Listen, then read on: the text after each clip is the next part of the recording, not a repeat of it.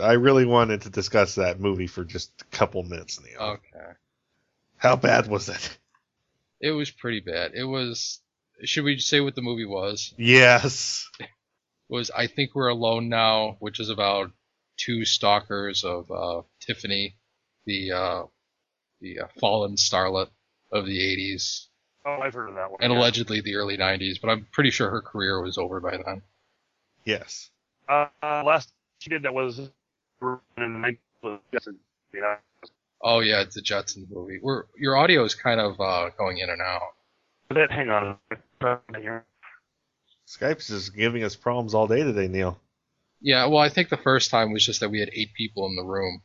Yeah, it, at first they didn't have enough people, so I'm like, well, I'll see if Neil can do it. And then all of a sudden they were like, well, let's get this guy, let's get this guy. I'm like, oh my god. Yeah, and, and Skype Skype was like, we could we could do we could do this show with four people, but not five, not five. And it went down. I, I mean, uh, that guy was so creepy, wasn't he? Oh, Jeff, Yes. he was creepy, but I know people who are sort of like that. They just don't understand that what they're doing is uh, socially awkward. Like you, you saw the way he would he would talk to people, and people would be like walking away from him. Like like how how annoying do you have to be that people actually walk away from you while you're still talking?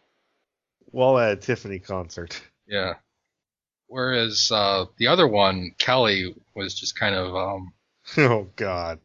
having a meltdown because uh, he or she believed that uh, that she was being pushed out of Tiffany's life and and she had a right to be in it. I know. I mean that that was far creepier than anything Jeff did. I know, but Jeff did show up at that Tiffany concert with a katana. Yeah, One could say that, isn't it strange? I, you know what the one thing that surprised me about that documentary was, Neil? They didn't play one Tiffany song. well they would have had to license it.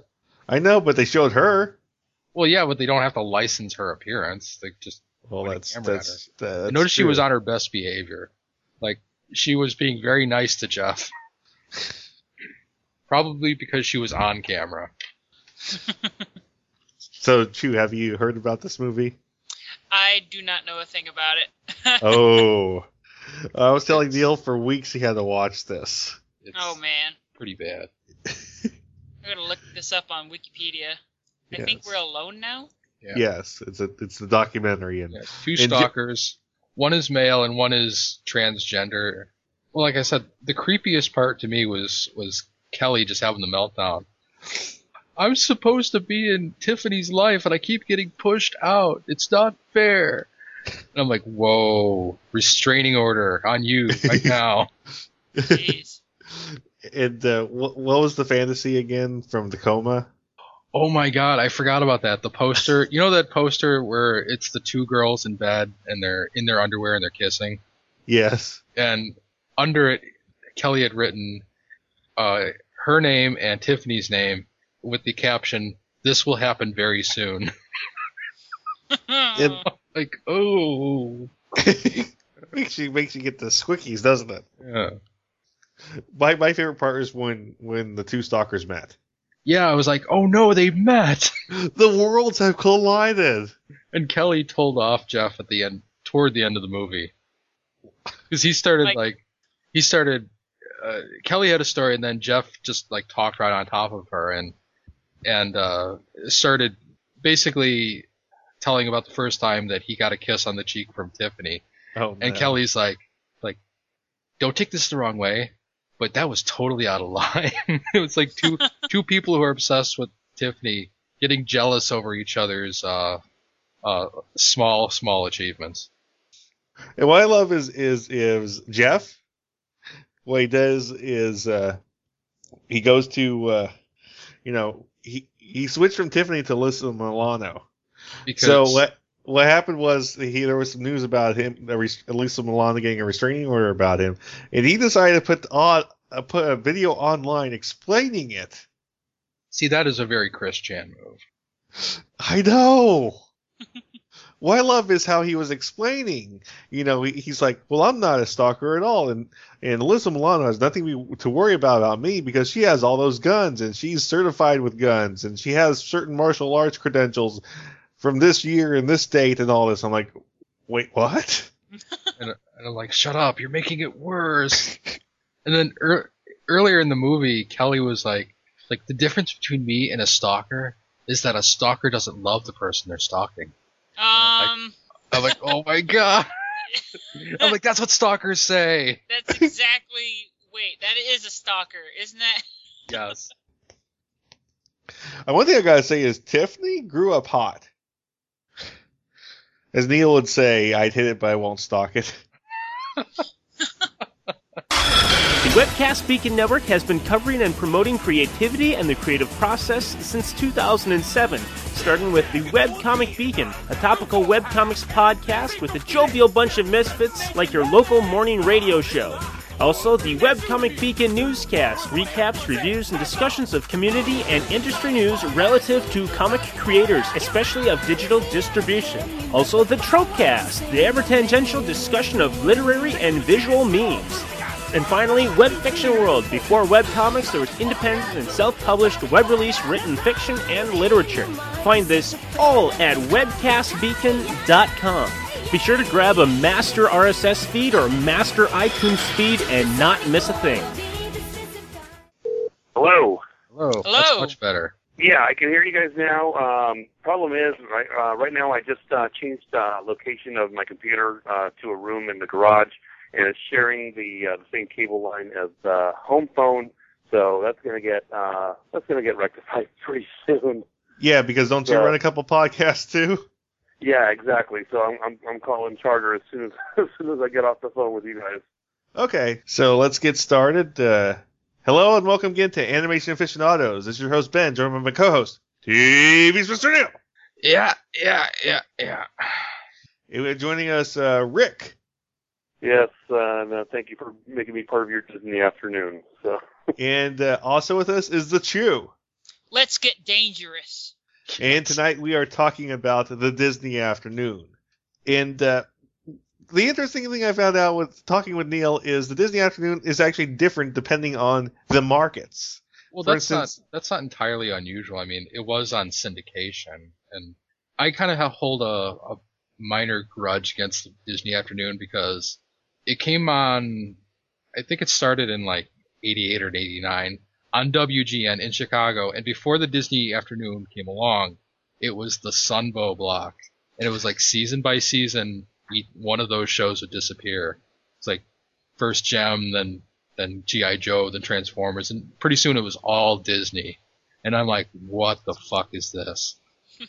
Well, when I when I remember watching the Disney afternoon, the Disney afternoon at first had obviously Gummy Bears, DuckTales, TaleSpin, and Rescue Rangers. That was the original lineup for me. was it in that order though? Because No, it was not in that order, but it was Gummy Bears was first because Gummy Bears always aired first. I remember that because when I got home from school, I only got to see the last five minutes of Gummy Bears. Yeah, because for me in California, uh, when I was still living over there, it was uh, Gummy Bears, DuckTales, Rescue Rangers, and then TaleSpin. And I always looked forward to TaleSpin because that was my favorite of the of the four at the time. Okay, and and uh, th- you know what? The funny thing is this: it's uh, we talk about all these, you know, we talk about all these four shows, and uh, you know, out of this list, you know, two of them out of this list are have a lot to do with uh, with uh, what I, you know, what I'm just gonna say it. A good percentage of the shows from the Disney afternoon are responsible for the current number of furries we have now. Bum, Oh. bum, ba. So we can't just blame it all on Sonic. We can't. It's a, it's a, you know, uh, there are lots of people who are hot for Gadget. There are lots of people who are hot for uh, Pete's wife. There are lots of people hot for uh, Baloo's boss. And well, Baloo. I guess there's a there's there's an actual there, Gadget actually has a cult where she is the symbol for the cult. I want to say it's in it's either in in China or in Russia, but she is the symbol for a cult. I think it's Russia. Like Yeah. it's great because I saw these photos on a forum, and at first it sounds like somebody respond like somebody responds to the series of photos of this gadget cult, and like his description of it is at first it looks like normal people hanging out, like oh it looks pretty fun, like oh is there a party I wasn't invited to, and then they bring out like their um their banner that has gadget on it, then they're like marching it out into the night, and you're like what the shit am I looking at? So Disney is responsible for furries. Well, yeah, that's. But I mean, not just the Disney Afternoon. It's like uh, animators themselves. I mean, you talk to animators, like, oh, they're they've always been there, like forever. Like, This, this sounds a lot like a cargo cult to me. yeah.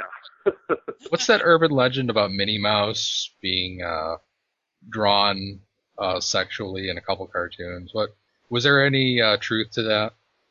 Um, Not that I remember for Oh. for my for my experiences. No, not that I remember.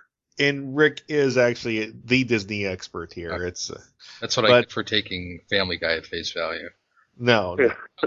no, but uh, but uh, Wally Wood of Mad Magazine back then, back back when Mad was not a magazine but a comic book, he did what they called the Disney poster, which is extremely porn- pornographic and extremely lewd. And uh, have you ever seen it, Neil? No, but I have to ask: is it is it done just to be lewd, or is it done to be to be sexy? Because to me, that those could be two different things. I, He did it to be lewd. okay, because I can understand if you just draw that just to be just for shock value, like just draw all the Disney characters fucking each other. Yeah. Mhm. That's I mean, that's if you- exactly. If you, if you draw the seven dwarves uh, going Yeah, at going at it with Snow White in various different places on her body, uh, I don't think you're doing it to be sexy. I think you're just doing it to you know piss off conservatives. Um, do you know anything about Wally Wood, Neil? Not entirely. Well, here you go. And damn. Yeah. Also, Pluto is huge. I know that's funny. That's the first thing I say about it, but it's like way out of scale there. Oh, I- I'm sorry, Rick, you cannot see this. I, ca- Oh, I- you can still you can still send this to me on the message on on Skype on the on, on the written stuff. there you go. But uh, yeah, Wally Wood. This is this is what he's known to do. It's. I don't know what the most disturbing part of this image is. The fact that the rarely seen uh, nephews of Mickey Mouse are in this too.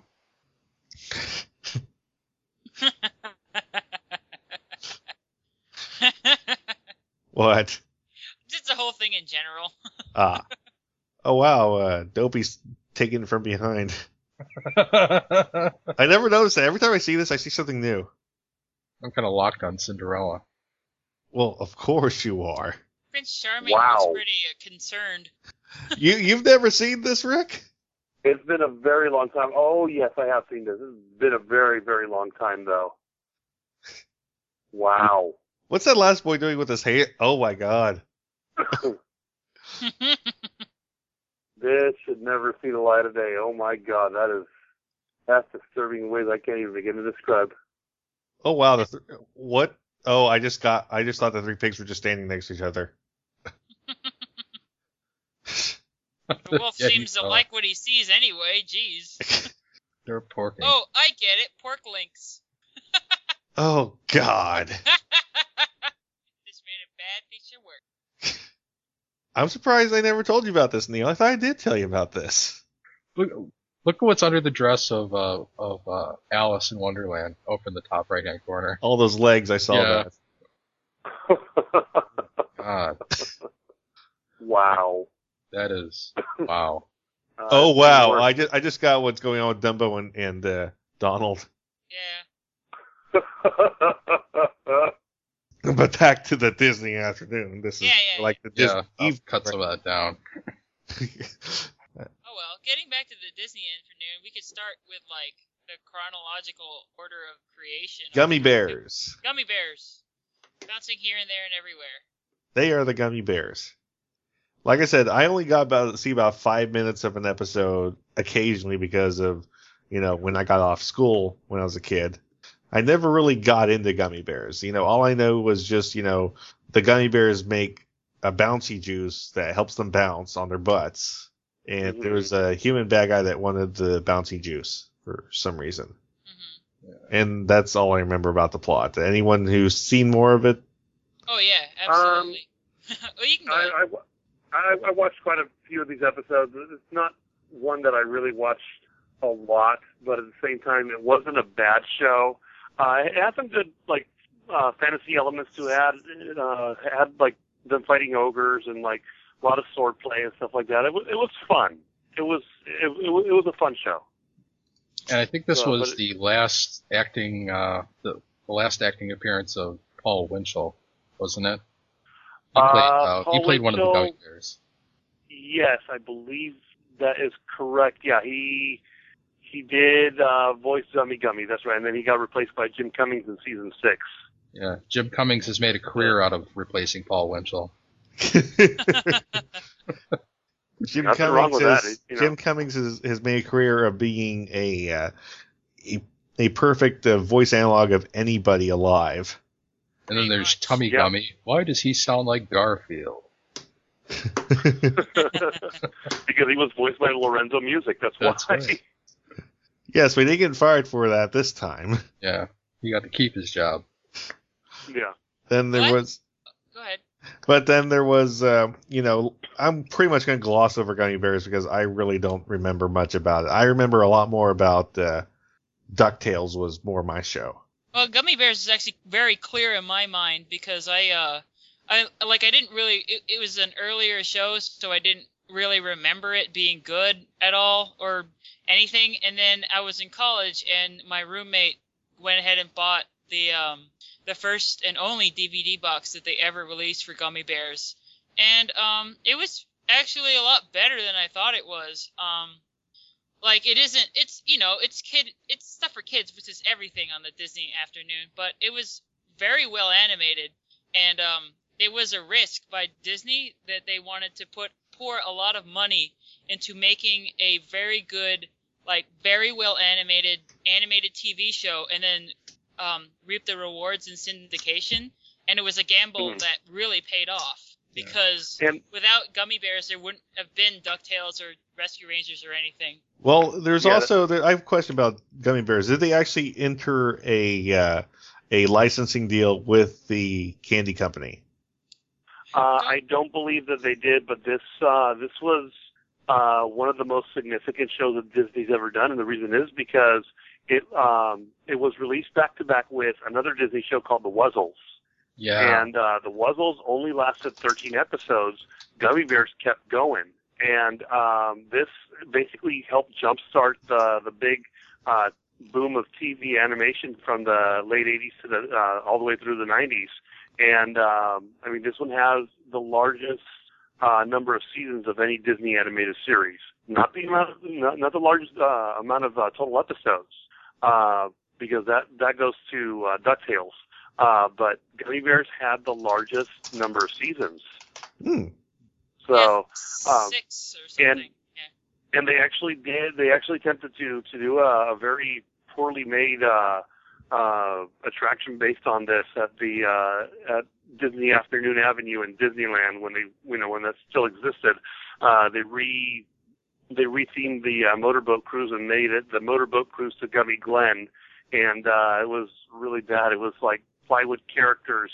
Uh, just like big boards of plywood with the characters drawn on. That was it. So it was, it was kind of lame. oh, Well, it, it was it was better than trying to have to, than having to try to explain uh, Splash Mountain to someone who's never seen Songs of the South. Oh yeah. True, true. That's very true. Well, uh, I can get on the soapbox and keep talking about the gummy bears. I guess to run down what it's about. It's a, basically this fantasy medieval-based world where uh, humans have long forgotten about these race of gum like little bears, little colored gummy bears, and they have a uh, the gummy bears have a uh, a a juice that they make from gummy berry bushes called gummy berry juice. And if a gummy bear drinks um, gummy berry juice, then they can bounce around, which makes them really hard and to catch and agile. Um, and they bounce off of walls and off ogre's head and stuff. But if a human drinks it, then they become super strong.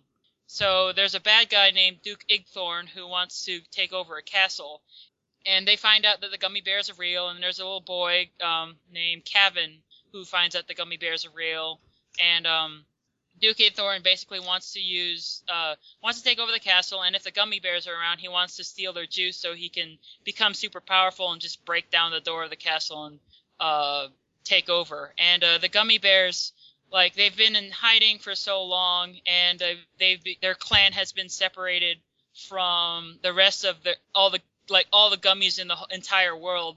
So there's only like a few, couple of them, and um, there's a Zummi Gummi who's an old man who an old bear who does uh, spoonerisms like he always messes up his speech. There's um, Gruffi Gummi who's uh, like a cranky old uh, a cranky guy. Uh, you got um, Grammi Gummi, which is the like the matriarch. Uh, Tummi Gummi, who is Lorenzo Music. that, that is his character. Uh, he's the fat one. Cubbi Gummi, who's a a little kid who wants to be a knight, and Sunni Gummi, who's um the teenage girl, and then later they find um Gusto, who's an artist. And uh, it's um at least the early seasons are really well animated and worth checking out. But I know someone else made a comment like, "Oh, Gummy Bear was horrible," and I'm like, "Well, I didn't think it was that bad." And then I watched some later season episodes. I'm like, "Oh, that's why they said it sucked." Actually, I'm reading here, in the way that Gummy Bears was created, he got the Michael Eisner got the idea for the show when his son wanted Gummy Bears, the candy. Wow. He's like, that sounds like the name of a show. Let's get some they should have people on got this. so sued.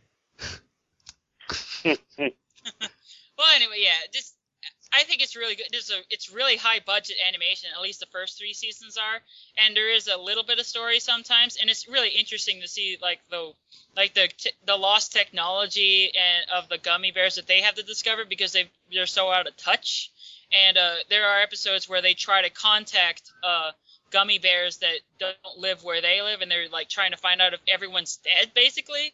And then there's a lot of uh, there's a little bit of cliffhanger, like they kind of succeed, but they kind of don't. And then they're like, are they are they coming here? Are they are they not coming here? And then the, the finale of the whole series actually is like, um, they I'm not going to reveal, but it has to do with that too. Is um them contacting the uh, gummy bears that live um outside of uh, their their their land.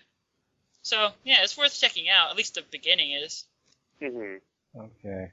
Okay. Uh, like I said, this was not on Disney Afternoon in Chicago, and I've just discovered why. It's because uh, this show was originally produced for NBC Saturday morning, and it actually started airing in 1985. Mm-hmm. So uh, a- apparently, they had amassed quite a number of seasons before the Disney Afternoon even started. Wow, Yeah. so it uh, looks good. It yeah. looks good, really good for like a mid '80s uh, cartoon. yeah, that's actually very Yeah. surprising that that that it dates back so far because 1985 was not a good year for animation. Well, it was actually actually this was animated by two of the best Japanese studios, Neil. It was TMS and Toei working on this. wow. Yeah. So Disney spent some money. Yeah, they did. So this leads to the next show in the Disney afternoon, DuckTales, which, you know, DuckTales could have been just called Uncle Scrooge, the, the, the animated series, because a lot of the inspiration of this were from the old Uncle Scrooge comic books. Including the Beagle. Yeah, that's very true.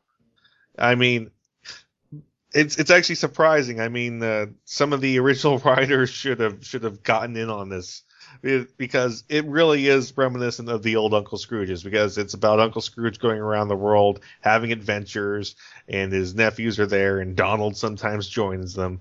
What I liked about this was it actually tried to give some uh, story into into about Donald about why he's away and why you know he sends his nephews to live with Uncle Scrooge instead of with him because he's in the Navy.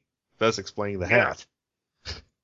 And Well, they uh, had- y- you know, uh, Carl Barks, the guy who uh, like was known as the good duck artist when he took over the Uncle Scrooge and Donald Duck comics, he hated Ducktales.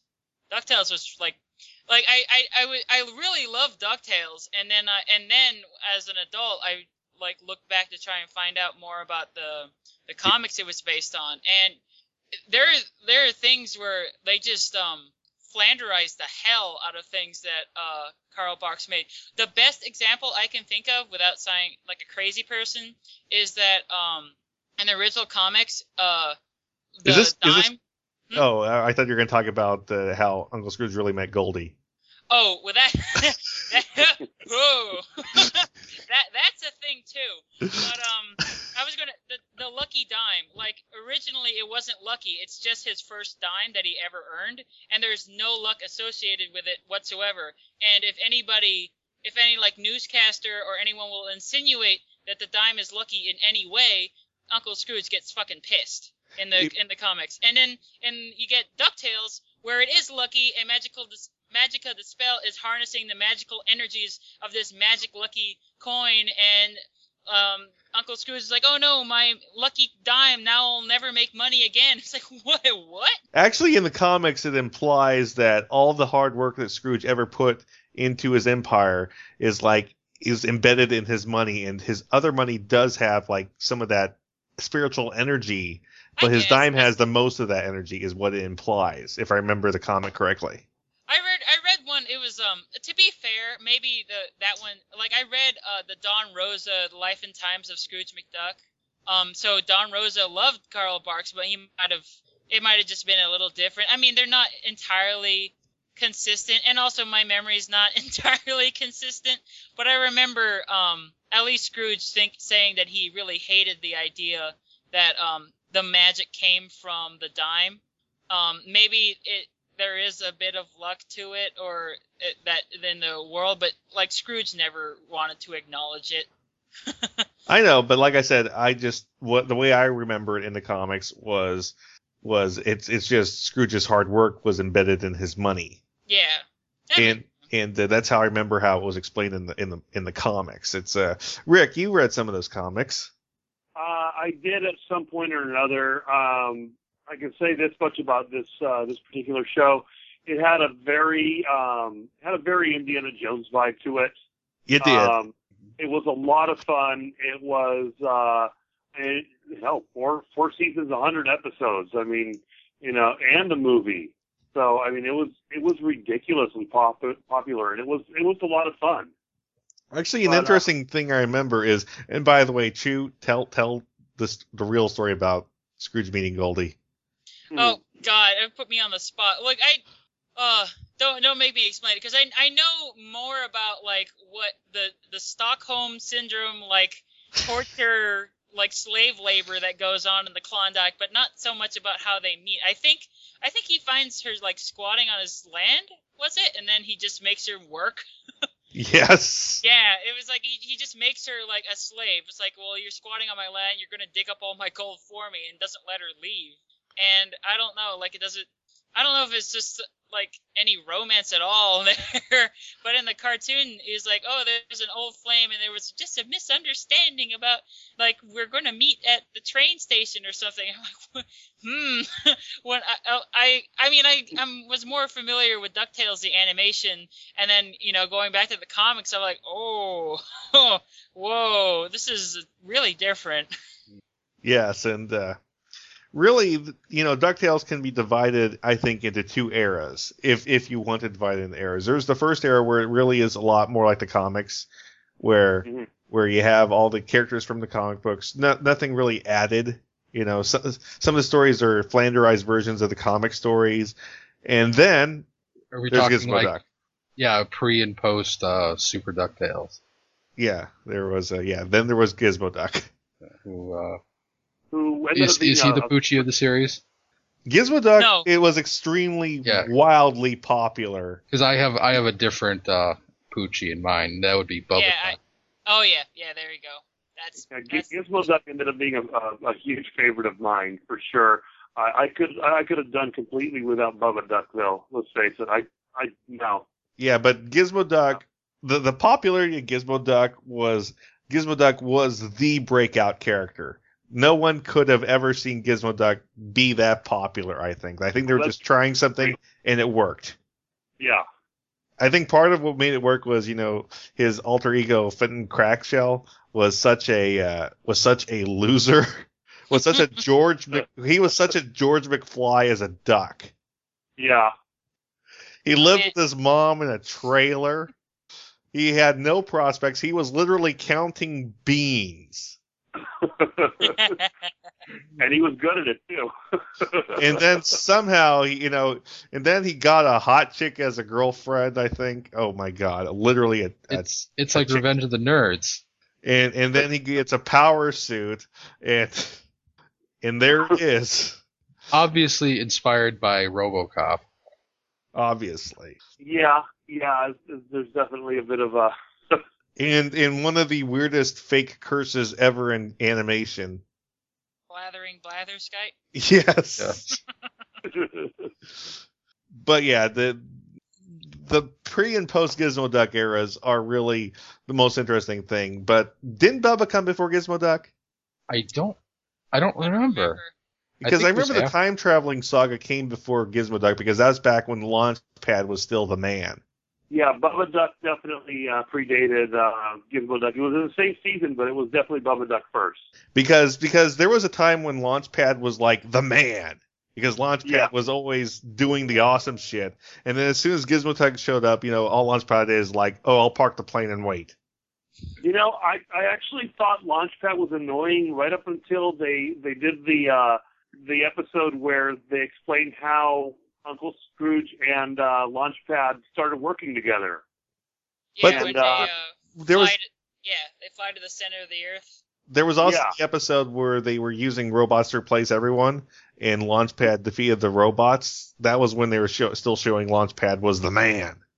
Now, did did you say Launchpad parked the plane uh, a few minutes ago? Because what I remember is Launchpad almost always crashed the plane. That's true, but the thing is, all he did was just keep the plane running when Giz while Gizmo Duck did the did the awesome shit. In Launchpad. So he became uh, prequel Obi Wan Kenobi. yes, yes, it's a I'll basic- sit in the plane while you guys go have an adventure. Yes, basically that's what happened. Where Launchpad used to be the guy who was the, the troubleshooter, the guy that that was the brawn, because in the time traveling saga he was the brawn during the whole time, even with Bubba there with his with his scrappiness. You know, Launchpad was still the man. But yeah, it's it it got annoying because you know the the series built Launchpad up to be awesome, and then all of a sudden, oh here's Gizmo Duck, Launchpad, you you just sort of fly us around now, okay?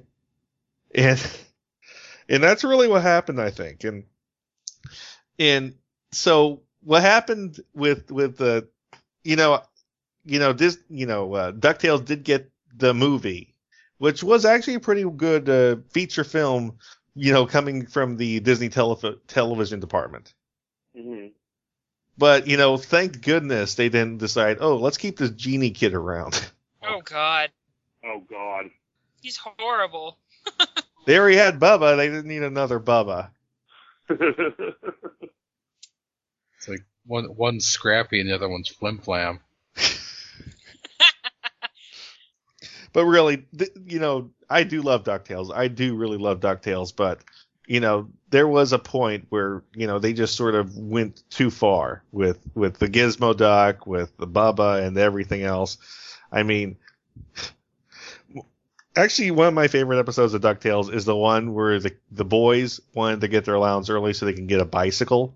Is this the one where they uh, duplicate the dime, or they? No, no, this is the one where they made the newspaper say Friday instead of Thursday. Oh, And because Scrooge is, you know, the you know, runs several businesses and stuff, and if his newspaper says Friday, my God, it's Friday. I yeah, love how actually- Oh yeah, go ahead. I love how he's that arrogant. Because he was in a business meeting with everyone, and they're like, "Well, sir, it's Thursday," and and Scrooge is like, "Well, my newspaper says it's Friday, so it's Friday, damn it!" So all these businesses and all these and all these uh all these uh, corporations are like, you know, had to change everything Apparently, that episode was so good because they reused it. it's a um, they reused that plot for an episode of TaleSpin. I believe it. Yeah. Oh, oh, if you don't remember it, it's um, like Baloo wants time off, I think, to go to go to something, and he uh he rigs a newspaper and a radio broadcast and clocks and stuff to, to fool Rebecca into thinking it's a different day. So, um, you know, hijinks ensue, and it ends up with her in like the uh, Soviet warthog country, getting about to get killed by a, an ex like being executed. and then he proves it's uh he proves that it's um Baloo proves Because of an eclipse? Is yeah with with a rock a comet I think not an eclipse. Okay, okay. I was about to. It's something like that, some celestial event. but yeah, they reused it. Wow. Okay. but yeah, it's I, I remember that. Then there was uh, what I remember was the payoff at the end of the episode when when they actually turned Friday at the middle of the night when they're watching a newscast where the newscaster explaining, and because of three little brats, our entire financial system fell apart for 24 hours. and then the uh, and right when it right when it turned to midnight, the, the boys are like, "Well, now it is Friday. Can you give us allowance?" And which Scrooge did. Then he realized, "Wait a minute, I just." So so the kids cheated him again.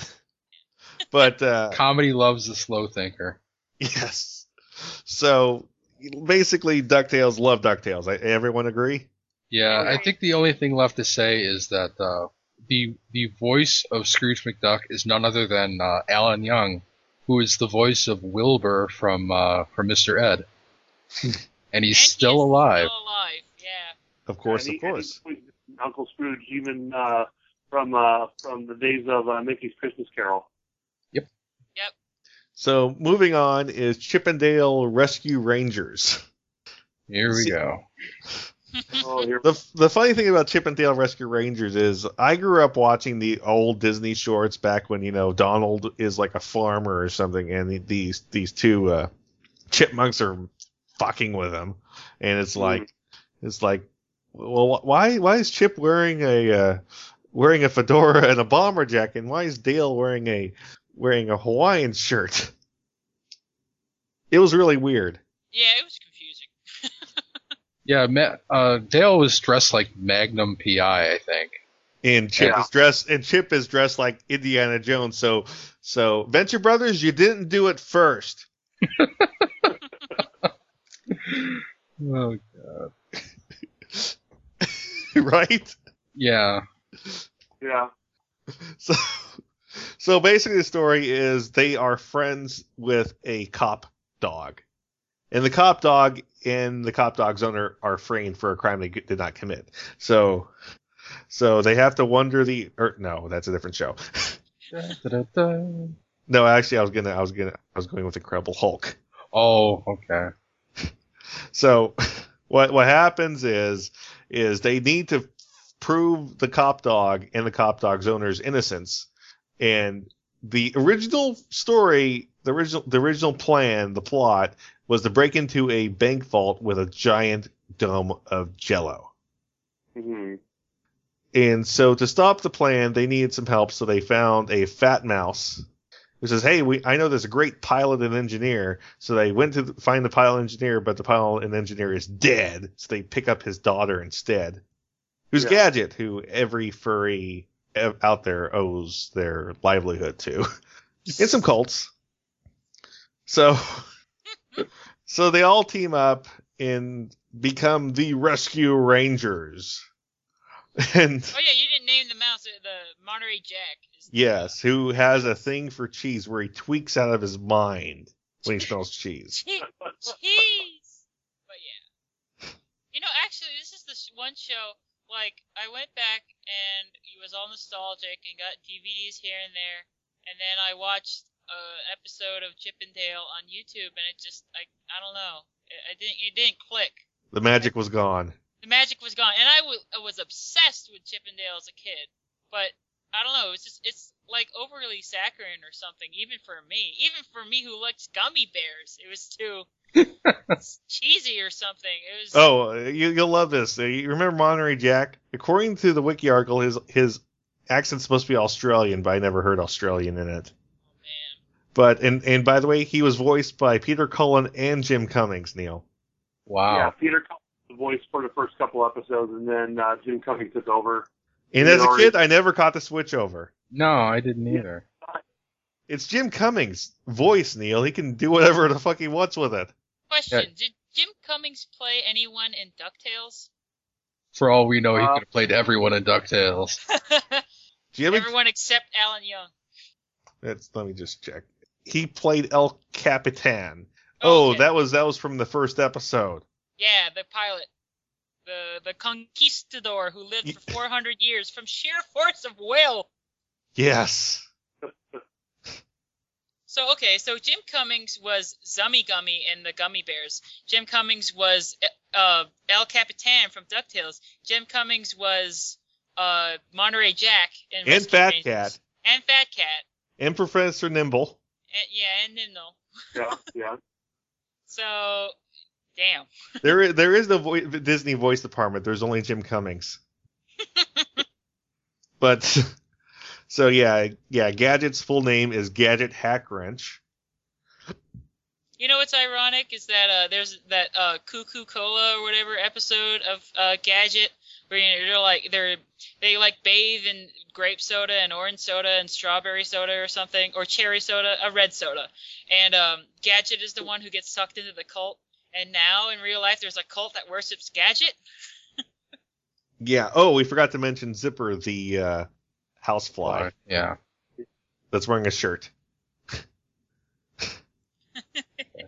This really was one of those one of those times when it's like it really does feel like the censors are going you know you have these characters you have to put some clothes on them Yeah. but they're animals nope sorry they have to wear clothes you know there's there's actually an episode where professor nimnul actually points this out I think I vaguely remember that. where nimnul's like you're all animals why are you wearing clothes It made those uh, old um, Chip and Dale and Donald shorts really weird because you're like, I don't know, you're a kid, you're watching Rescue Rangers and Chip and Dale, or they have some clothes, and then you go back and like, hey, why are they naked? These streakers are like messing with Donald. What's going on? well what's really funny is the uh, is the catchphrase I don't. Catchphrase? rescue rangers away oh, that's right. Yeah. Huh? Yeah. Uh, so yeah, Rescue Rangers. It's nostalgia doesn't age it well. yeah, I was never that thrilled with the show. I, I just, I was like, bring Transformers back, please. You were not hot for Gadget. No, I was not hot for Gadget. Well, let's talk about TaleSpin, which is uh, is what is what we call uh, you know ripping off Porco Rosso. I thought it uh, was supposed to be a ripoff of uh, Tales of the Golden Monkey or something. Uh, Yeah, it- I, I I love TaleSpin quite a bit. It, e- even now, it's one of the ones that that, that, uh, that has aged pretty well, in my opinion. I, I I quite like this one quite a bit. Well, I- I love the- I love the pun of Cape Suzette. a a Yeah. flaming dessert. Yes. Yeah, Oh, behave. and yeah, it, it Full definitely speed draws, ahead. It does draw a lot of um, a lot of uh, inspiration from uh, from Porco Rosso. It does, and uh, hmm I, Actually, no. Wait a minute. No, no, no, no. It doesn't. No, it does not because that came out in '92. Uh, TaleSpin started in '90. Uh-huh. well, Miyazaki has always been influenced by Disney, Oh yeah. always. But uh, but Vice yeah, versa. TaleSpin is is great because you, it has some of the best impersonations of of voices ever. I mean, you have you know because Yeah, most of Jim the people Cummings. well, there's Jim Cummings, but there's also uh, there's also uh, Tony Jay, Mhm. Mhm. hmm and there's also whoever did Baloo was not the original Baloo. Uh, The blues. Uh, Ed Gilbert. And, Ed and, Gilbert. Uh, yeah. I mean, these the, the, the and this also brings us to the lawsuit. hmm Oh, Yeah. Yeah. The uh, the, uh, the the King Louis lawsuit because uh, Louis Prima's um, widow uh, sued Disney for the for the voice because it was a little too close to uh, to that of um, of uh, of Louis Prima. So it you know yeah, uh, which is why King Louis suddenly disappeared from the show and also from uh, any other appearance uh, that you would potentially have him talking. You no longer have him talking. No, it's his, it's his cousin Larry that shows up and has a distinctly different voice, still Jim Cummings, Exactly. and uh, that pisses Neil off something fierce. Neil, Yeah, I just think that that lawsuit is total horseshit. because of that, because you know what, Jackie Gleason could have done that with uh, with Flintstones. Yeah, and I would have thought Oh, sure. it would have been wrong too. hmm How dare you make a parody of me? Well, despite my uh, calling it a ripoff, I actually don't know anything about Tales of the Golden Monkey. That's just Wikipedia knowledge. And uh, TaleSpin is definitely, um, I think, my second favorite of uh, the Disney Afternoon, and I hold it in high regard as a really good classic cartoon. Um, oh God, it's classic and it's '90s only, but um, I really, really like TaleSpin. It's really good. Um, It is it is really good. That I remember they did they did a couple of one of my favorite episodes is when uh, Baloo created the pizza company. hmm and uh, and uh, basically they made a lot of money, and then this then this government agency guy comes up and takes all their money for fines. Yeah. Well, I like that they uh, cook the pizza. Like they run out of time because they're trying to deliver the pizza, and then they um they like fly it over a volcano to cook the pizza Yeah.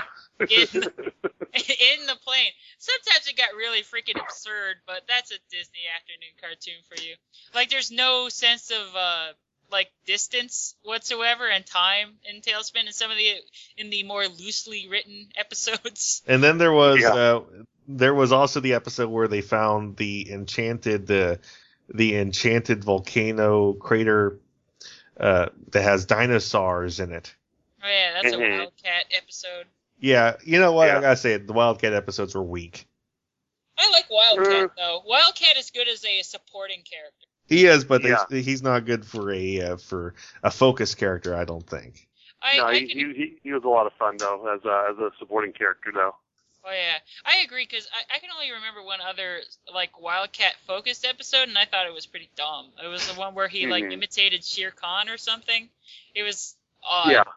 But anyway, oh yeah, we should say what the premise of uh, TaleSpin is. It's basically Blue, these characters from the Jungle Book, inexplicably reimagined as Yes, but they could- they could- They couldn't have Mowgli, so they replaced Mowgli with a with a little bear who still calls Baloo Papa Bear, and he calls him Little Britches.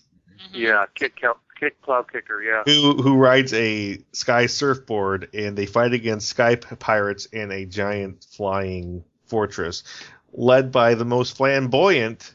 Don Karnage. Yes, Uh, Don Karnage is amazing. he is. Yeah. He is so flamboyant. He talks about how fantastic he is. It's uh, And he's I- Jim he Cummings. was- yes. Jim He, Cummings. he's hilarious. I think he's hilarious. Like, he's the one character. Well, he and um, like Baloo and Louie together. He's the character who is uh, probably one of the funniest as an adult. Like a year as an adult going back to watch this. Like the him and the rest of the air pirates are just great because of their voice acting and the Mhm. weird accents. I remember reading that Jim Cummings said that he uh he didn't have a distinct accent in mind, but it was like a mixture of a bunch of stuff and Ricky Ricardo from I Love Lucy. Yeah. Yeah, there was a lot of Ricky Ricardo in Yeah. there. I was, I was waiting for I was waiting for Don Karnage to start singing. His name was Cuban Pete, but uh, but also there was lots of there's lots of Cold War humor because there was a warthog country that was obviously Russia. What was the name of that country? Forgot already. It had Colonel Spigot and Dunder, but uh, I can't remember the name of the country. Uh, it was uh, Thembria. there we go. Yeah, it was Thembria. But yeah, it was really a it was really a great series. The the I remember they really went all out with the with the TV movie to intro the show because uh, the Ducktales the Ducktales have a TV movie. I don't remember. Yeah, it was the Uh, uh, they did. El Capitan. Oh, that's right, Yeah, they did, a and that was Two-hour pilot, fantastic. Yeah. And uh, yeah, Ducktales had a TV movie that was pretty good. Uh, Chip and Dale had a TV movie, but that was kind of weak because it was about Yeah, the whole was- police dog thing. Yeah. And uh, DuckTales had a few TV movies, didn't it? Ducktales, had- Duct, Super well, DuckTales uh, was uh, was aired on NBC one. primetime. Yeah, they had the pilot one. They had the uh, they had the Bubba Duck. They had the the Gizmo Duck uh, TV movie, which they broke down into uh, episodes later on. Um, there was one other one. What was it? Uh, where they introduce, um, oh gosh, when they introduce uh, Dijon uh, and, and and his brother Poupon. Hmm.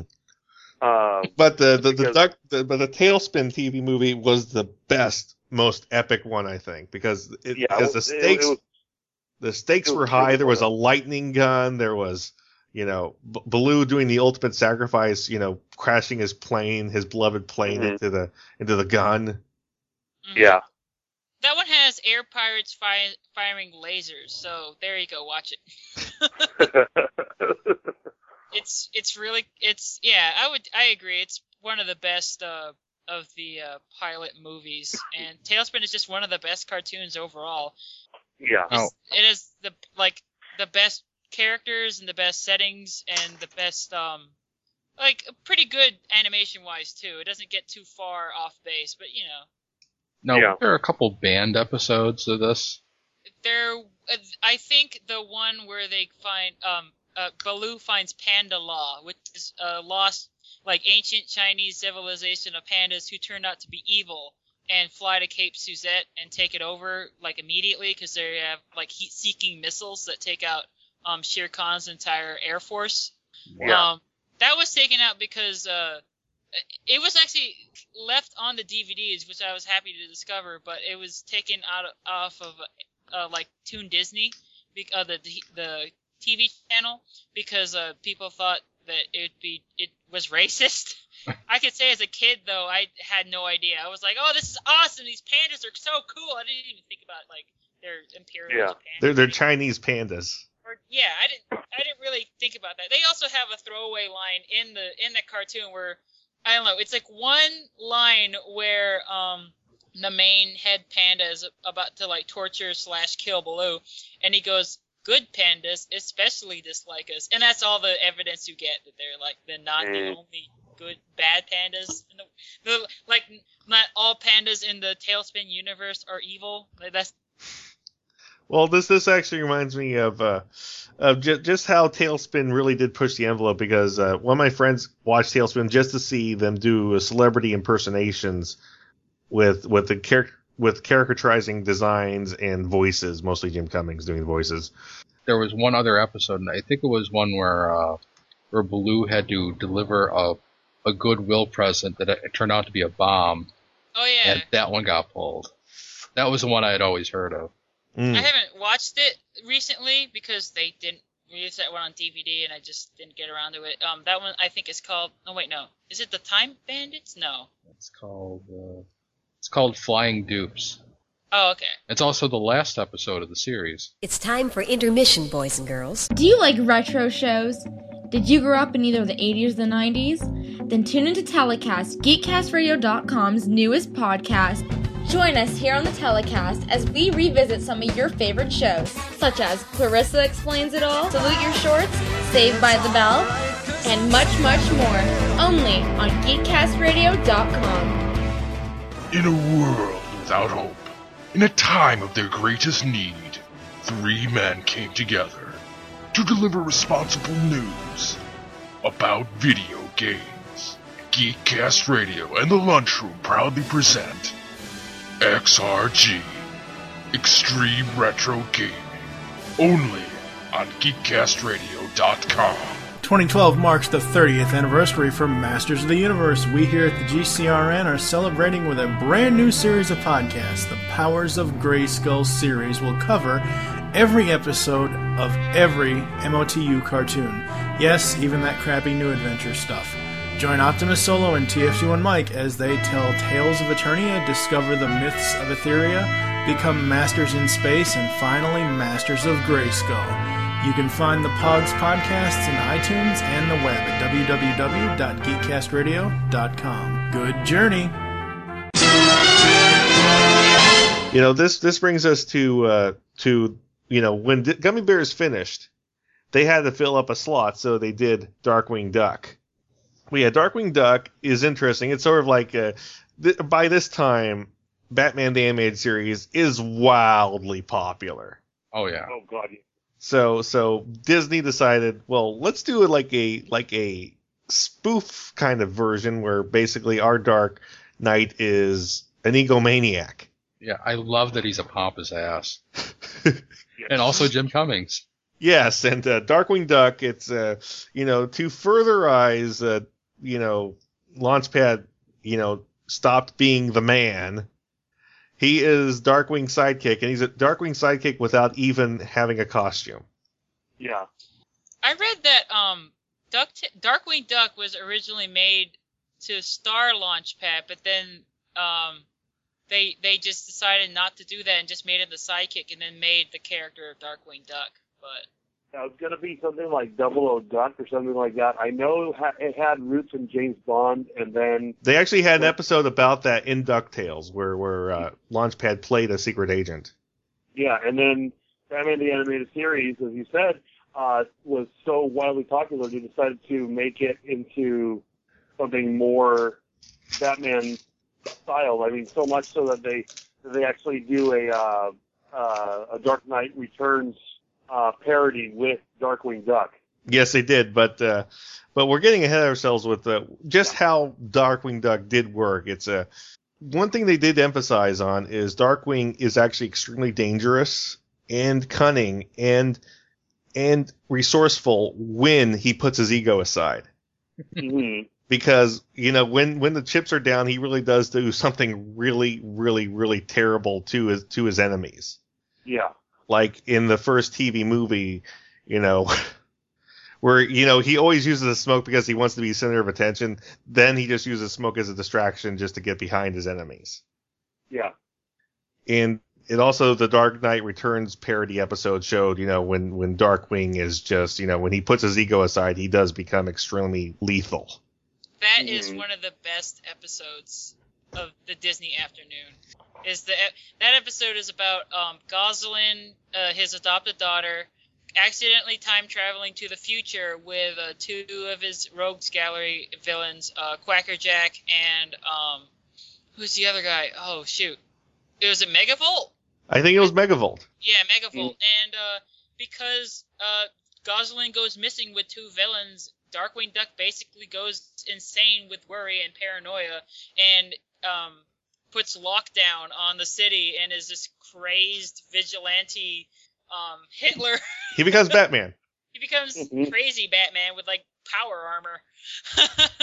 but it really does it really does get it, it, like i said what i do enjoy is those moments like like i said in that first episode where he where he basically goes all out and destroys the villains and i mean i mean his first his his first bad guy was that bull and he really fucked that guy up Yeah. Taurus Bulba. yeah, Yeah. yeah. Tim Curry, I think. i mean Yeah, i mean that, that character is a very James Bond villain. I know, Mhm. but but they he was literally ripped in half with an explosion. I Yeah. mean, I mean they didn't shy around it because when uh, when Fowl found him, the parts that they replaced off of him with uh, with cybernetics shows just how fucked up he was. Yeah. It, it was more than it was more than just a, a cartoon bandage. Yeah. Although the, Darkwing got away with that uh, uh, with cartoon bandages because he was the main character and they didn't. I actually what I loved was at the end where Darkwing, you know, shows up to adopt Gosalyn, and it showed that he didn't get out there unscathed either. Oh yeah, he was pretty messed up. Not enough to change his character model, but pretty. What I liked was uh, was the secret the secret button to go into his lair Oh yeah. was the Great Mouse Detective. Yeah. it was actually my older brother that pointed it out to me, and my mind just my young mind just exploded. He's like, "Look at the statue. It's Basil of Baker Street." Oh, This Um, was really a show that that the animators and writers enjoyed doing because, well, actually, some of the animators enjoyed doing too much. Len Yeah. Kennedy. Kennedy cartoons. Although I think Disney kind of uh, uh, put a gun to his back and said, "Okay, you're not going to be doing that bouncy bounce stuff that you did with a pup named Scooby Doo." And No tongue Toons. tooth yeah, no, none of that Tiny Toon shit here. But every now and then, some of that would would get through anyway. Yeah, there's an episode I watched um, with Quacker Jack that was definitely a Kennedy cartoons turd, where I literally got a headache because they were bouncing around so much. I wanted to vomit. I could, I, which was a shame because the, the writing was okay, but the animation was so terrible. And Darkwing Duck is kind of like that. It's, it has some of the best writing and really good animation, and some of the worst. Well, there was also uh, what I loved was they did an episode in the future about the the origin of Darkwing Duck, and Darkwing is the old janitor in the museum, and he is telling a bullshit Superman story. Oh yeah. he is telling the most bullshit Superman story ever. Not that oh, I was a geeky high school kid that decided to fight crime. no, he, he tells you know the dying world and children sending rockets and all this shit. Well, that's that's Darkwing Duck for you. That is the best part of his character is that he's a, so He's an egomaniac. Himself. He narrates to himself when he's sneaking up on people. At least when he's before he says "Let's get dangerous." After he says that, he'll fuck you up. There are two versions of the intro. One which has two extra verses. hmm Hmm, really? Yeah, the two extra verses describe his costume. Yeah, and they were uh, they were on the Saturday morning version of the of the cartoon. Yes. Yeah, I think they uh, they trimmed it down for the Disney afternoon version because they had so many other bumpers going on. Yes. Mhm. And uh, really, it was it was really a Darkwing Duck was my favorite of the Disney afternoon when it was on, but Oh yeah. it also got damn wretched. The last season of Darkwing Duck is toxic. Yeah, yeah, it is. There there was lots of fourth wall breaking episodes where Darkwing is talking to his human producer. Ugh. I, I think I think Rick is getting some some pains remembering this. Yeah, yeah. It's, it's been a while, but yeah. Well, that can be done okay if it's done right, a la Duck Amuck. But uh, No. yeah, it was not done so well on Darkwing. No, it, it really wasn't. But but you know, let's remember Darkwing Duck fondly for everything except for that last season. and and uh, you know, around then around then is like right when Ducktales finished. So the next show that got onto the lineup was Goof Troop. Yes. And this was officially the last uh, show that I watched regularly because uh, everything following Goof Troop, um, I just I just stopped watching, and uh, and you know I, I unfortunately missed out on, on on Gargoyles, which I heard was fantastic. Missed out on that. Uh, and then some of the other ones I, I think were pretty much bullet dodges. So Yeah, but Goof Troop Goof Troop was interesting in that uh, it's bringing back Goofy and Pete, and also you know brings back Max, who actually is a classic Disney character, and PJ, who showed up in the 40s. mhm. Oh. These By the way- Pete, played by Jimmy Cummings. yes. yeah, And also, this also brings out the other furry bait character, Pete's wife, I'm sure she has a name. Peg. Peg. yeah, that's right. Heck, I wish not to say it because I know I'm going to bring them down upon us. but yeah, Pete's Pete's wife is one of the. Well, let me talk about Duck uh, Goof Troop because Goof Troop really was. It felt like a lot of repurposed uh, Ducktales story, in my Mhm. opinion, because very few stories were written specifically for the characters of Goofy or Pete. hmm I mean, lots of these stories were basically repurposed Ducktales stories. I felt. It's uh, anybody else have an opinion on this? Um, I thought they were they were their own thing. Um, I did I, I did like that it was Goofy as a, as a single father, and they do mention in one episode, extremely brief, that it was that Max's mother had died, so Goofy was a widower. Um, well, one thing I do remember is uh, one of my favorite episodes was the one where where Max and PJ are cleaning out Goofy's garage and they find an old motorcycle. And they find out that Goofy used to be a biker with a legendary biker called the Skull. yeah. My favorite is the one where they're where they're repainting uh, a, a cabin in the, over at the lake, and then uh, there's a fire, and then uh, and then Pete goes to put out the fire with what he thinks is a bucket of water, and then you see you hear Goofy going, "Pete, no, it's," and then like this full-on distance shot where you see the cabin as a tiny little speck on the other side of the lake, and then like this Poof. voiceover, "Paint shooter," and then like this mushroom cloud just like shows up. So th- that was one of my favorites. I, I think it, it was the physical comedy in this one that really cracked me up more than anything, though. Yes, it was, and they, they actually had they actually had some consistent animation. No Kennedy here, Neil. Thank God. Yeah, it's uh, and they, they they they you know this is this is further the transformation of Pete from uh from villain to more of a of a sleazy kind of guy that's still your friend. Yeah, yeah. Um, but still, it was it, it was a fun show. I think it, it, it definitely separates it, it separates itself from from Ducktales though, because the the adventures were way less uh, sprawling and like you know the different locations and stuff like that. It was usually around town. It really was, but the, Neil likes Goof Troop, Goof Troop because of the recycling episode. Mhm. Yeah, I do like the recycling episode just because of how honest it was. You know, they they amassed like mountains of uh, of recycled material, and then they'd go and they'd get pennies. Yeah. And of course, nowadays you pay the garbage company to take your recycling away. So there was a time where you Yeah. actually got money for recycles. For those that didn't know, Yeah. and this was really the end of the golden age of of the Disney afternoon because you know what replaced Goof Troop? No, what replaced uh, Rescue Rangers in the next rotation change?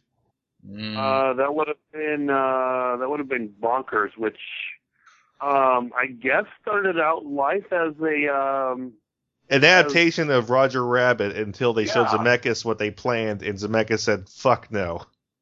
actually was Spielberg because Spielberg owns the rights to the character. Oh, I thought okay, I really thought it was Zemeckis, but Yeah.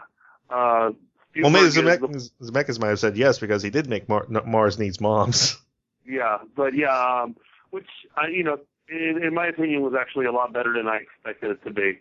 But um, but yeah, uh, the thing with with, with Bonkers is that it, it it started out live as a uh, as a Roger Rabbit thing, but then Spielberg uh, basically said no. Um, you know, you uh, I, I own the the character, so uh, so no, you can't use uh, Roger Rabbit at all. So that's why. What's What's really funny is Bonkers is produced two different seasons simultaneously with two different with two different uh, formulas. Yeah, The first formula was where Bonkers has a grizzled, uh, you know, rough, tough, no imagination cop who's Mhm. named Lucky, who's his first partner, and the second one where he has a hot blonde. That's that's his other partner, and what's really funny is both of these seasons were produ- produced at the same time, and to sort of tie it all together, the the first team made an episode to explain it. so they robotech Wow. it. Yes. Weird. I, I didn't realize that they were produced at the same time. Well, they did. just- Well, the, the the way you can tell is the Lucky episodes. The the the blue the blue police officer uniforms are a lot darker, Mhm. and then the Miranda episodes are a lot brighter because of the two different production teams. So the tie-in episode was done by the Lucky team, so Miranda's uniform was a lot darker. Mhm. And this was an obs- observation I made as a kid. I just assumed that it jumped the shark. I didn't realize that it was at the same time, and one was significantly worse than the other. Well, actually, they're both about the same in quality, both runs.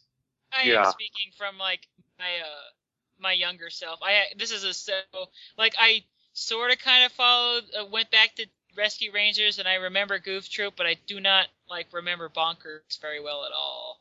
But I do remember I like the ones with uh, Lucky Piquel better than uh, the ones with Miranda because Miranda was kind of a stick in the mud. Miranda I mean, was like, hot though. I don't care about that. She she was a human character, so I can say that. Damn it.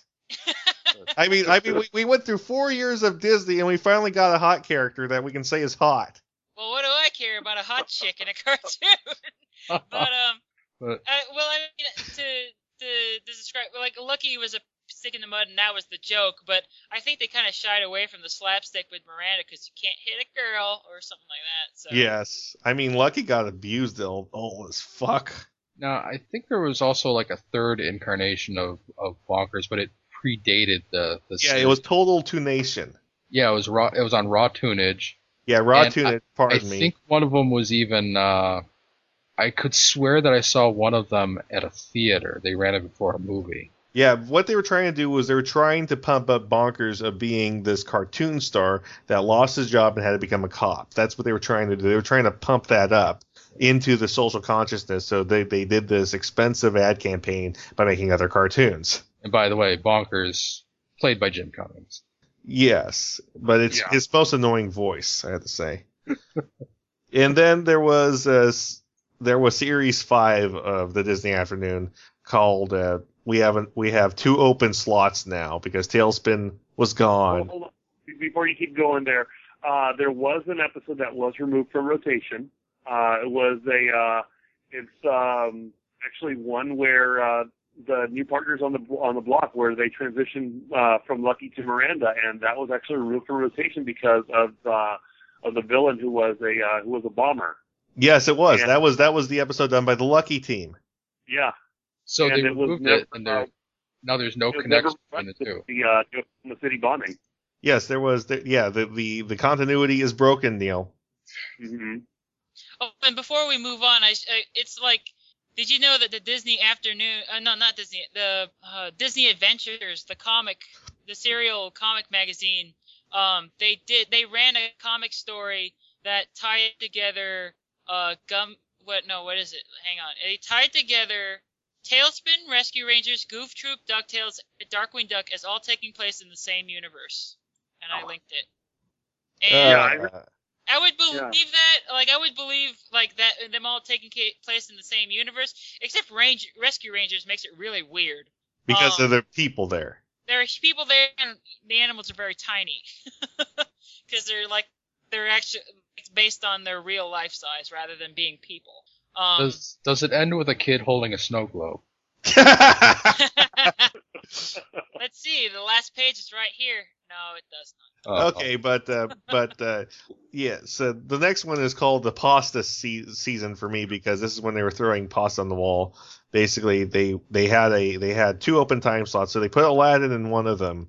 And Aladdin has some of the worst inconsistent animation I've seen in the Disney after. Oh god.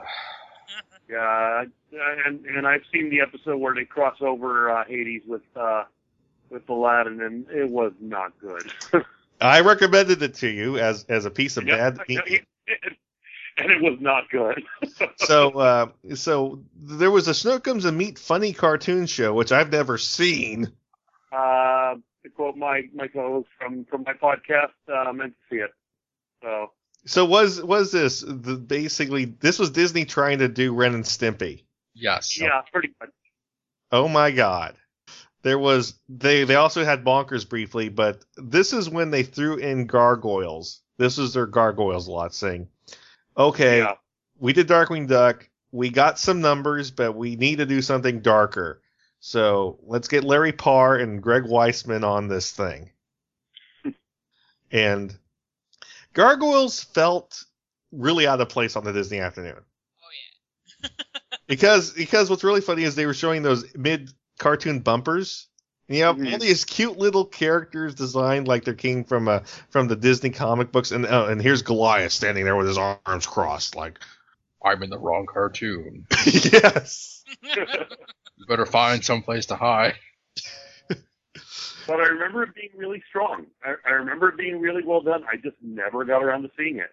Gargoyles is my favorite cartoon of the Disney afternoon. I, I that was the one that's probably the one I know the most about and the one I like the most. Um and I'm sorry I'm like I I didn't find animation aficionados fast enough to squeeze myself into the Gargoyles episode because I like I really like Gargoyles, but I will say that it has, it has its share of problems, but I really Yeah. like it. The the thirteen backdoor pilots. There's that. But uh, l- but we already covered gargoyles, so let's move on to uh, oh, oh, go ahead. I don't really have anything to say. uh let's move on to where they uh, they inserted the the Lions King Timon and Pumbaa show. Yeah, I saw a couple episodes of this one. It I was- only saw the intro because there's this part where where where the meerkat, whose name I forget, Timon. yeah, his body stretches three times longer than it should be. His torso does, so he can keep holding his arm around uh, Pumbaa's head to sing. it looked. It, I was a kid. I'm like, wait, what's that? oh my god, that's that's bad. What are you doing? And that's as far as I got. So, I mean, Lion King's Timon and Pumbaa was just kind of I don't know disconcerting or something. It was it was really anachronistic, not anachronistic. Well, I mean the original the Lion King movie, you can't tell what period it's set in because there are, there's absolutely nothing human in it. So it could be a story about the Serengeti now, or it could have been about the Serengeti a thousand years ago. But with the Lion King's Timon and Pumbaa, now they're like, like calling pizza guys, using telephones and making pop culture references, and it was really weird. Well, let's let's move away from Timon and Pumbaa and let's talk about the the final duck attack, where they dusted off Darkwing Duck, put it back on the rotation, Gargoyles, Aladdin, and then they threw in Quack Pack. Oh yes. Quack Pack was weird because uh, it, it was an odd duck. No, no pun intended. Because it, it had Huey, Dewey, and Louie as as teenagers. First off, It, and, it- they, and they make the designs to where you can tell them apart. Yeah, and um, and they would go around saying the, the their catchphrase, which was supposed to be totally extreme, and it it suffered. It was not good. for Bad the few Disney, episodes that I bad. saw. A- Actually, I did enjoy Quack Pack for one thing. Mhm. It let Donald be Donald again. Yeah, yeah. Let Donald be Donald. There was no uh, there was no Uncle Scrooge. Uncle Scrooge. I know, but Donald was allowed to be Donald freaking Duck. He was allowed to be An allowed to be a bastard again. Oh, true, true. I mean, it's. Uh, I know it sounds weird to like Quack Pack just because Donald was a bastard again, but yes, that's why I like Quack Pack. And then the Mighty Ducks. So, which so the story behind the Mighty Ducks is this: uh, Disney made some live-action movies with Emilio Estevez, and Disney owned Disney owned the t- trademark Mighty Ducks for television. To be fair, the movies were not half bad. No, the movies were good. The, the first one was at least, but Yeah. uh, but uh, so Disney owned the trademark for television for the Mighty Ducks. So Mhm. instead of like doing a li- a cartoon version of the Emilio Estevez movies to where it's about this lawyer who's coaching a hockey team, they decided to do something different. Boy, did they. They went all Ninja Turtles on our ass. yeah, with uh, such characters as named as uh, Wild Wing, Nosedive, Duke L'Orange. Uh, yeah, it it wasn't bad. It was it had some fun moments. Um, and it it, it had the the ducks as uh as aliens from a from a planet called Puck World, which is a uh which you know was convenient enough because their their favorite pastime was ice hockey. Well, you know the funny thing is about the Darkwing Duck? I, I I told Neil this a couple of weeks ago. I said, you know, if Darkwing Duck was made like three years later, the writers would have not made the the the Ducks uh, catchphrase "Ducks Rock." They would have made it "Duck Yeah." what the duck? Well, the Turtles got away with "What the Shell." Yeah. over and over and over again. So I, I think they would have gotten away with "Duck Yeah." Yeah, I'm sure they would have. Uh, But this Well, show, this don't show was wretchedly bad. It basically, it's about the ducks fighting against a dragon race that can use magic to cloak, and there's a magic duck hockey face mask that can see cloaked dragons. yeah, yeah, and uh, Ooh. yeah. There And was uh, also a there were also parodies of, of Jurassic Park. There were parodies of Pulp Fiction. There were uh, there was a female duck that people were hot for. Mm-hmm. really Yes, why? because they're furries. Okay, I get that. Sure. Got his duck head? Cause, uh, All right. I don't know. It was it was the it was the redheaded duck, I think. Maybe Oh, some- Mallory. Okay. Oh, you say it as if you could understand that now. I was actually looking Yeah, at I a can picture and I was looking at the other one with the huge hair, like the hair bigger than her head. And it was, Yes, Yeah, It's like, basically, wait. basically what it was was they actually had one of the human characters. Well, I'm a human, and I, and I think she's hot. oh, Yeah, I think it was the agent. They had this this this uh, sleazy like Hollywood type agent character always with the ducks. you know, it's just slightly less classy than Elisa Maza and Goliath. You know, oh. Just a smidge. Let's uh, This this uh, yeah, but uh, the Mighty Ducks was the last straw for the Disney afternoon. The Disney afternoon could not take a blow that hard. Yeah, that that one was was pretty much the you know them starting to move away from that, and and that was pretty much around the same time anyway that that a lot of the a lot of the cartoons of that of this time period were were starting to you know be way late for more news. So it was it it it's kind of a shame. Yes, and this was the final blow to the Disney afternoon. The Disney afternoon was Yeah. no more after this. Yeah, that's true. Um, and uh, that's that's all that uh, that's all that we can say about that. So, uh, final thoughts on the Disney afternoon. Um, if you get a chance to get a hold of the DVDs, do it because there is some good stuff, even amidst the you know the the the, the later seasons of of many of these uh, shows. I mean, there's some there's still some entertaining stuff. There's still some some you know gems among the uh, amidst the the, the, the turds, as it were. So Just not Aladdin. Agreed. Uh, but the thing that really pisses me off is that Disney just stopped releasing them. They started Yeah. releasing. Uh, they're they're one box set away from completing TaleSpin, Ducktales, Gargoyles, maybe Darkwing Duck, and maybe Rescue Rangers. But Jesus. it's been like five years and they never finished it off. Stopped. I, I don't know why. They need to keep something in the vault. No. they have yet to finish off the the Muppet Show. Uh, I'm still waiting for season four. So oh no. Well, it's it's time to play the music. yeah, so. But yeah, it's you know some of these shows did get some resurrections in in comics. The Darkwing Duck had an ongoing comic. Uh, Chip and Dale got an ongoing comic. comic. Gargoyles got an ongoing comic that kind of that yeah that sucks. Oh man, I love, and this is coming from someone who really likes Gargoyles, really wanted to see it continue. I saw, I read it, I, oh, it was really bad. Like they couldn't, the art was terrible. It was just terrible, and it was really inconsistent. It was really badly written. Greg Weisman was going out of control with this really dumb shit. Well, It- that's because he didn't have Larry Parr to tell him, Greg. No, it's like I want to do this. I want to do the the double date, and there's no one going. No, stop. No. Um, it's just bad, bad, bad art, which is a shame because the covers are really nice. And then I found out that there's a there's like a later storyline that was illustrated by the person who did the covers, and that storyline was actually pretty good. It was about um. It was about Brooklyn in the medieval ages when he gets transported by the Phoenix Gate, and that was From good. the from the backdoor pilot.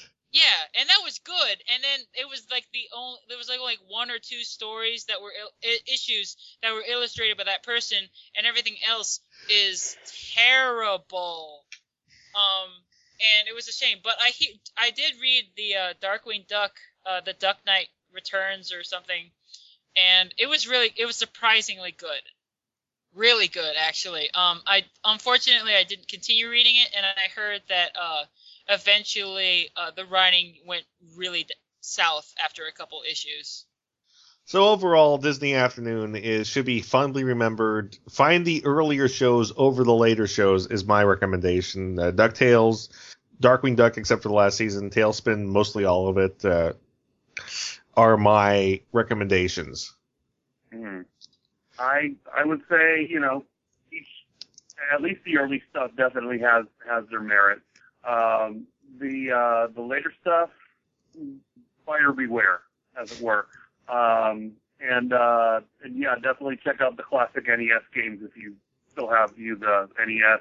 Uh, the Ducktales and uh, Rescue Rangers are two very like, like huge favorites of mine uh, of of that stuff. Yeah, but the Gargoyles game is ass. I've never played it. It's on the Genesis. Genesis does what Nintendo Oh. don't, Wow. Which is release a Gargoyles game. Yeah. But uh, okay, so this Euro's Ben. And TV's Mr. Neil. Um, I'm Chu of Slightly Damned. And I'm Rick Gutierrez of the United States of Geekdom. And we're saying goodnight. Hey. Right.